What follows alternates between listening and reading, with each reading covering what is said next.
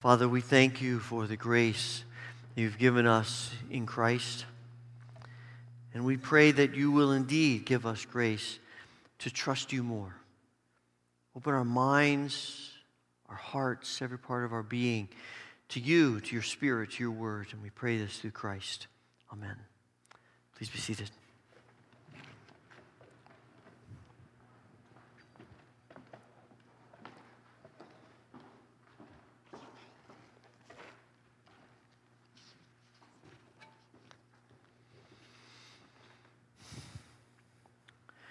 What does it mean to believe in the resurrection?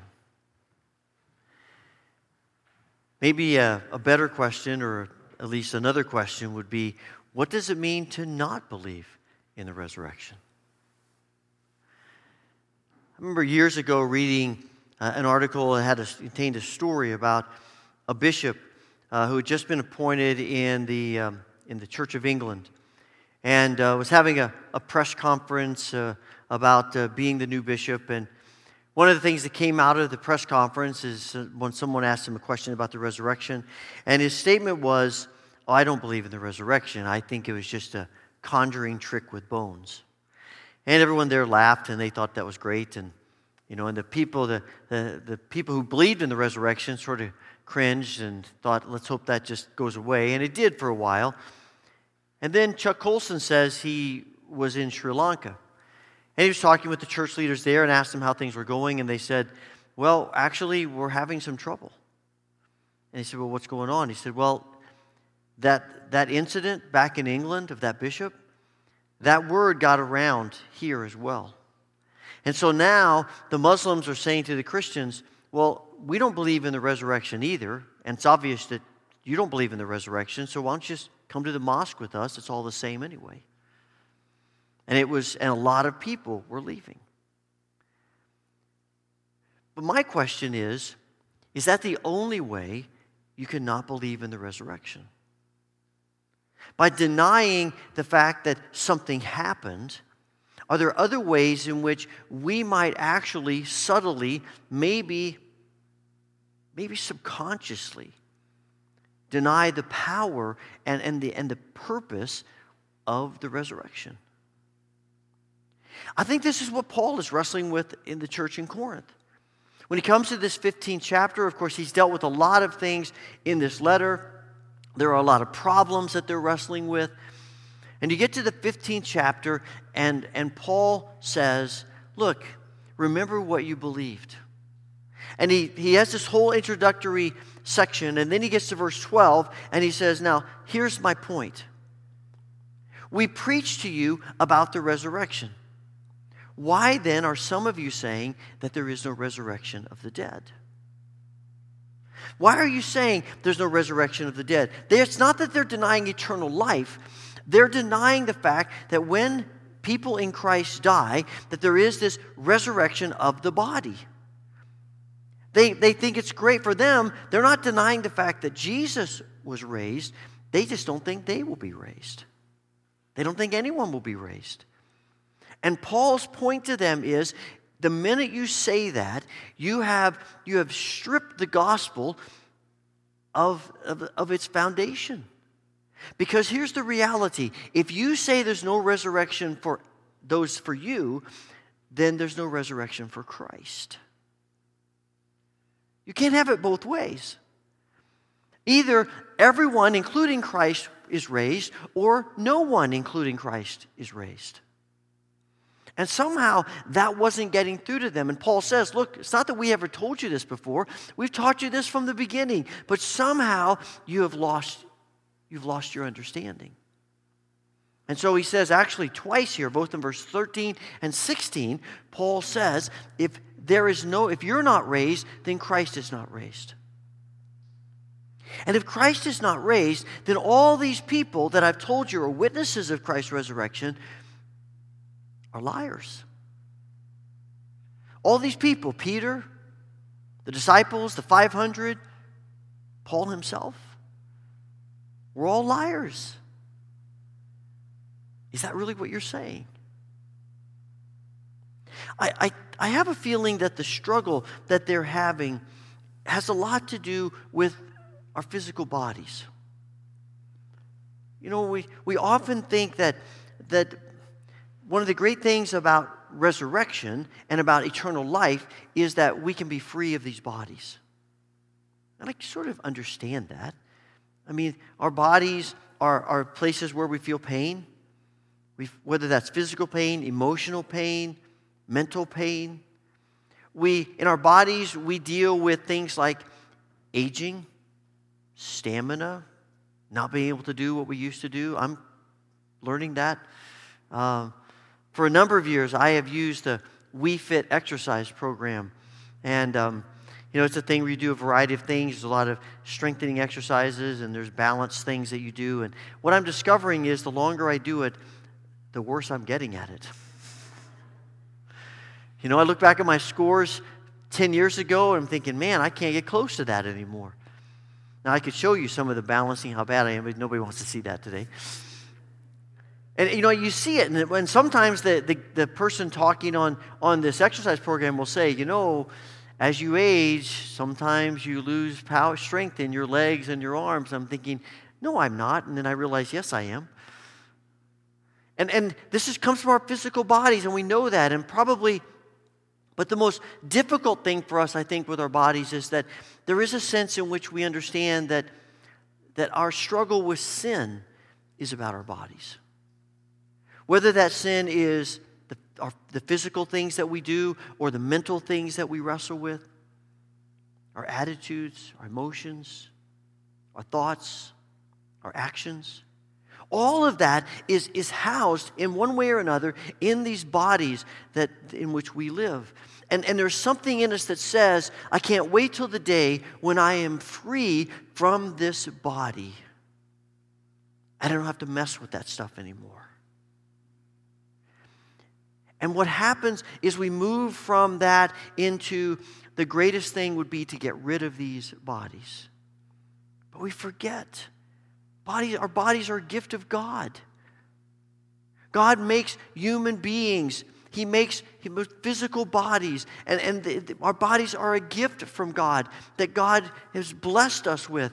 And the problem is sin has corrupted our bodies, but it's not that our bodies are evil, it's what we do with them that's the problem. But sometimes it's hard to distinguish. And so you have this theory that developed, uh, typically seems to be attributed to Plato, but I'm sure it's other places as well, of dualism, where you say matter is evil and spirit is good. And so anything that's of the spirit, that's a good thing. But anything that's of matter that you can that you can touch or taste or your bodies or all of creation for that matter is evil. And the goal of the most spiritual thing we can do is to get rid of that. And that's always in front of us. John Walton says, when he talks in his book about the lost world of Genesis 1 and other places, he writes about creation, and he says that creation is functional. That's what God made creation to be functional. And when you get to the end of the sixth day and he looks at everything and says, it's very good, Walton says that what God means is everything is functioning exactly as it's supposed to. And that's shalom, that's peace. Everything is operating exactly as God intended it. And there is this peacefulness, there is this shalom uh, on, the, on His creation. And He rests. Now, does that mean that, that there's no more to create? No. In fact, God says to the human beings, now I want you to, to enhance creation. I want you to be fruitful and multiply it. I want you to take care of it and nurture it. And I want you to bring more and more out of it. But in the context of everything operating exactly as it's supposed to. And it's only when sin enters the picture that creation and humans skew what God has made.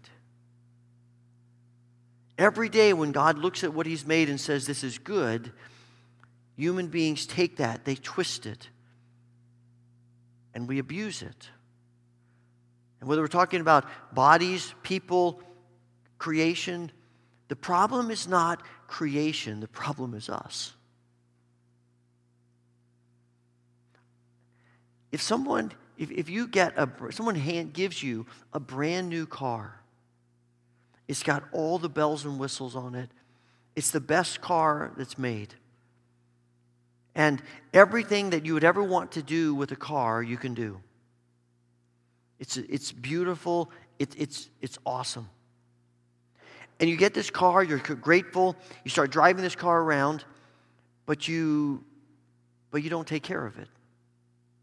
When it needs oil, instead of putting oil in, you put, you put uh, olive oil into it instead of, instead of engine oil. You put carrot juice in the transmission fluid. You put sugar in the gas tank. You never take it to have it serviced. The tires are, are completely worn out. And you just run on the rims. And, and, you, the, and you just, you're always banging into stuff. And, and eventually you say, well, this car is junk. I thought somebody gave me a good car. I thought this was supposed to be a good car. It's not a good car. This thing is terrible. And your solution is I don't want to have anything to do with cars anymore. Cars are bad. Cars are pathetic. I'm just going to walk anywhere I want to go. We would think about, well, that's crazy, right? None of us would look at the car and say, well, the car is the problem. No. And the same way with all of God's creation, and that includes you and me. It's not that what God has created is bad we have corrupted it and we continue to corrupt it. And the problem is not what God has made, the problem is us. But we forget that. And we can come to the place where we say what God has made is the problem. And what we really end up what we really end up saying is that creation is in a sense synonymous with evil. And that's not a biblical perspective. God loves his creation. And certainly, God loves human beings and all of his creation. And I think that because it's not synonymous with evil. N.T. Wright says that evil is actually an intruder into God's creation. He said they don't legitimately belong in God's good creation. They're absurd, they're intruders, they're, they, they are lies, active lies. They distort and deny aspects of God's good world. And like all lies, they can be powerful, but ultimately, they don't make sense. They're sneaky, they hide. And that's the trap we can fall into. And if God, if the evil one cannot get us to believe a big lie that Jesus isn't risen, what he will do is cause us to erode, to think in our, in our minds, to erode the fact that God has plans for us of resurrection too. And he will erode things like believing God's creation is good, that we are good, that we are beloved of God, that we are important to God, and that God can restore and redeem all of his creation. Something one of the things I love about getting to the end of Revelation, you find that God does not annihilate all of creation and start over. He restores and redeems everything He has made. It's good. And that includes you and me because we are His beloved children. And if we don't believe that God is great enough to restore and to redeem, then quite frankly, as Paul writes here, everything we believe is really a lie. Everything we believe is meaningless. And we should be pitied. I have a feeling that, that one of the reasons, one of the reasons the, uh, the church in Corinth may be wrestling with this is because they are trying to do the best that they can to, to bear witness to Christ among their, their neighbors and friends.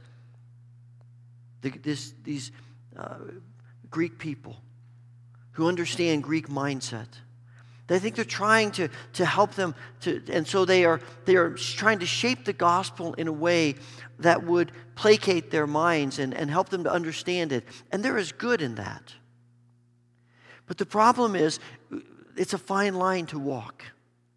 It's a fine line between let's make the gospel understandable to people and let's change the gospel so that it doesn't so that people don't have to think it's any different than what they already believe. It's a fine line to walk.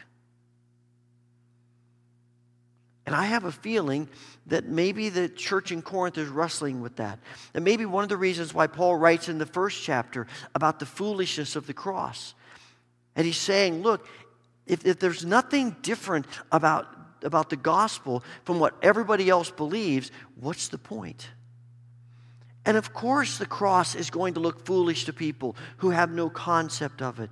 And of course, the resurrection of the body is going to seem crazy to people who have no concept of it. But our calling is to help them understand it and help draw them to it, not to give up what we've been taught and believe so that people will feel more comfortable if we're not offering people something different, something more, something greater, what are we offering them? And I think that that's one of the things that we wrestle with as we walk through our journey with people who are not, don't understand the faith. And it is a fine line that we walk. I have a feeling that maybe one of the ways in which we struggle with that in this whole context is is how we view heaven. You know, so often our views of heaven are me focused. You know, when we think about heaven, and lots of people, when they think about heaven, it's, it's about me. It's how, what I'm going to be able to do and all the things that I'm going to, to accomplish. And, and it's about me. And we are the focus of it. And the reality is, heaven is not me focused, it's Jesus focused. Because when, when we understand life as Jesus focused, then we begin to experience the kind of life that we were created to experience transformation, hope, life, joy, grace. And I think when we start focusing, when, we change our focus of what, what eternal life will be to Jesus being the center instead of us being the center, it changes not only that mindset, it changes this mindset because the essence of the kingdom doesn't change. The essence of the kingdom now is what the essence of the kingdom will always be Christ at the center.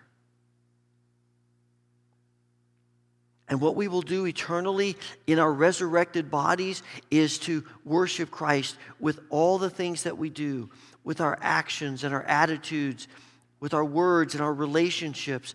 Everything, all we'll want to do is to focus on giving glory to God through Christ. And if that's the eternal picture, then I believe God is calling us that, that we would have that mindset now as well. That we would see him at the center. And that's why John Wesley says that holiness, which I'm convinced is, you know, we talk about eternal life and, and the resurrected life, it will be holiness. And he says, holiness is nothing more nor less than love. Love that has been refined by the fire of the Spirit Love that is the love of Jesus. Love that has the heart of God. That becomes our focus. That becomes our lives. And everything about us is Jesus focused. Because it's only in Christ that we experience eternal life. It's only in Christ that we experience abundant life now through His grace. And it starts with the resurrection of Christ. And that's why Paul writes in verse 20 that Jesus, his resurrection, he's the first fruits. You know, the first fruits are the very first crop that comes out of the ground. And it's almost always the most, the most plentiful crop. And in the Old Testament, one of the laws for the Israelites was you bring the first fruits to God, that's His. It's an act of worship, it's an act of generosity, it's an act of trust that God is going to bless the people with more and more crops to take care of their needs. They bring that first one to Him. And everything, and the sign is this is just the first of it. Everything else is going to be like it. And here's the thing if your first fruit that you draw out of the ground is this wonderful crop of wheat, the second crop is not going to be corn. If the first fruit that you gather is, is these luscious strawberries, the next thing that comes up on those same plants is not going to be blackberries. Whatever the first fruit is, that's what the following is going to be. And Paul is saying Jesus is the first fruit. He, it rests in him, it resides in him. He's the first one to rise from the dead and to remain living, and we are going to follow in his footsteps. That's our promise. You ever notice how children often, when they're learning the alphabet, they get to that one point in the, in the middle of the alphabet where it almost sounds like it's a, like five or six letters, but it just sort of sounds like one letter. You know, A, B, C, D, E, F, G, H, I, J, K, L, M, N, O, P, Q, R, S, T, U, V. You know, you can hardly even you can hardly even tell that it's more than one letter. It just it sort of gets wrapped up into that little element, element O, P. And, and they're not really thinking about the letters, they're just sort of reciting, and that just sort of comes. And I have a feeling that maybe sometimes when we recite the Apostles' Creed and we think about the Apostles' Creed, we do that with the last section. You know, we give a lot of thought and time to, I believe in God the Father Almighty, I believe in Jesus Christ, His Son. And then we get to those last six phrases I believe in the Holy Ghost, I believe in the Holy Catholic Church, the communion of saints, the forgiveness of sins, the resurrection of body, and the life everlasting. And they just sort of all mesh together, and I'm not sure we give them the kind of attention and thought that we should. That we believe not only in who God is and who Christ is and who the Holy Spirit is, but we believe in the resurrection of the body and life eternal. Because it matters. It matters. That God is going to restore us and redeem us as He always intended us to be. George MacDonald, in one of his writings, says that we're all going to be changed. But the question is, how are we going to be changed? In what direction are we going to be changed?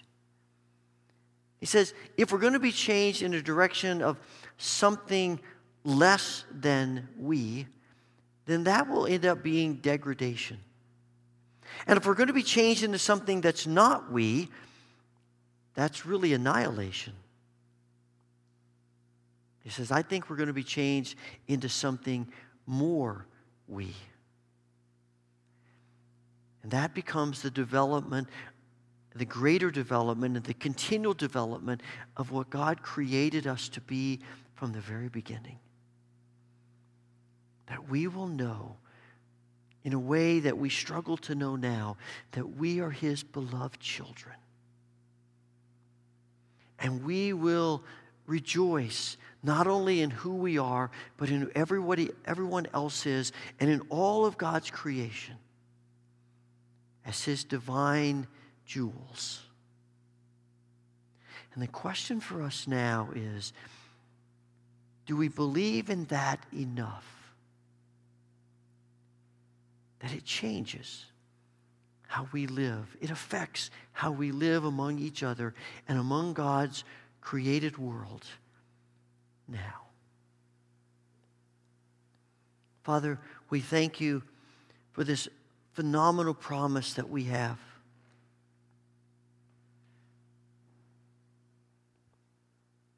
That we will not just live eternally, but our bodies will be resurrected and made new. And we pray, Father, that you will give us a glimpse of that now, that we might live in that truth now. We ask this through Christ. Amen.